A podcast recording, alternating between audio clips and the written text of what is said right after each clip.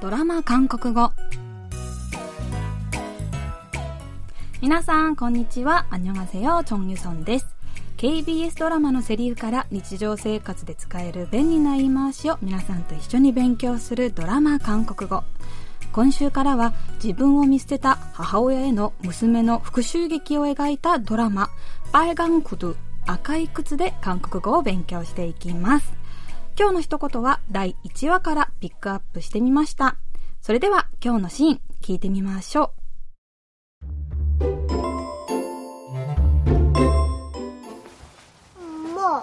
엄마얼굴왜그래피나 응. 엄마 탁자에 부딪혔어. 조심하지 아프겠다 자, 어서.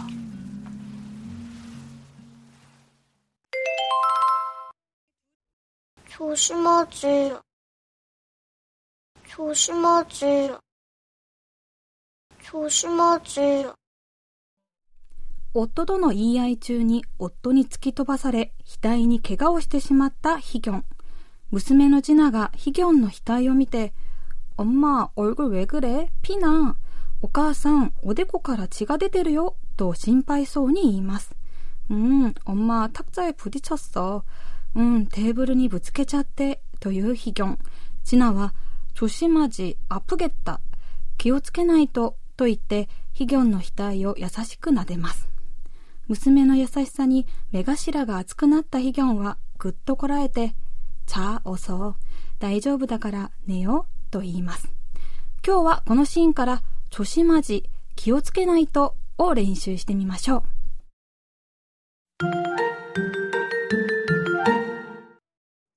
조심하지 今日の一言は、ちょしまじです。このフレーズは、気をつける、用心するという意味の動詞、ちょしまだに、すればよかったのにと思い通りにならなくて残念だという意を表す語尾、ちが接続したもので、ちょしまじを直訳すると、気をつければよかったのにになります。今日のフレーズは相手がミスをしたり間違いを犯した時に残念な気持ちを込めて気をつけないとという時に使います。したらよかったのにという意味の語尾、ちは同じくしたらよかったのにという意味の文型、ちクレッソでクレッソが省略されたものと考えられますが、ちょしまじを敬語で言いたいときは、ちょしまじグレッソよと言ったら OK です。それでは今日のフレーズ、ちょしまじを練習してみましょう。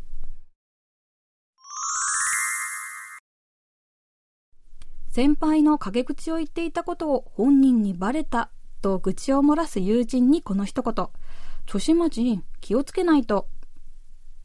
交通事故で足を骨折した弟にこの一言。著しまじ、気をつけないと。著しまじ、著しまじ、著しまじ。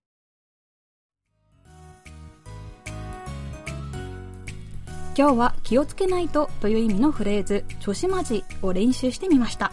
次回のフレーズは、おとけでんごやです。ではまた来週会いましょう。あんにょーん。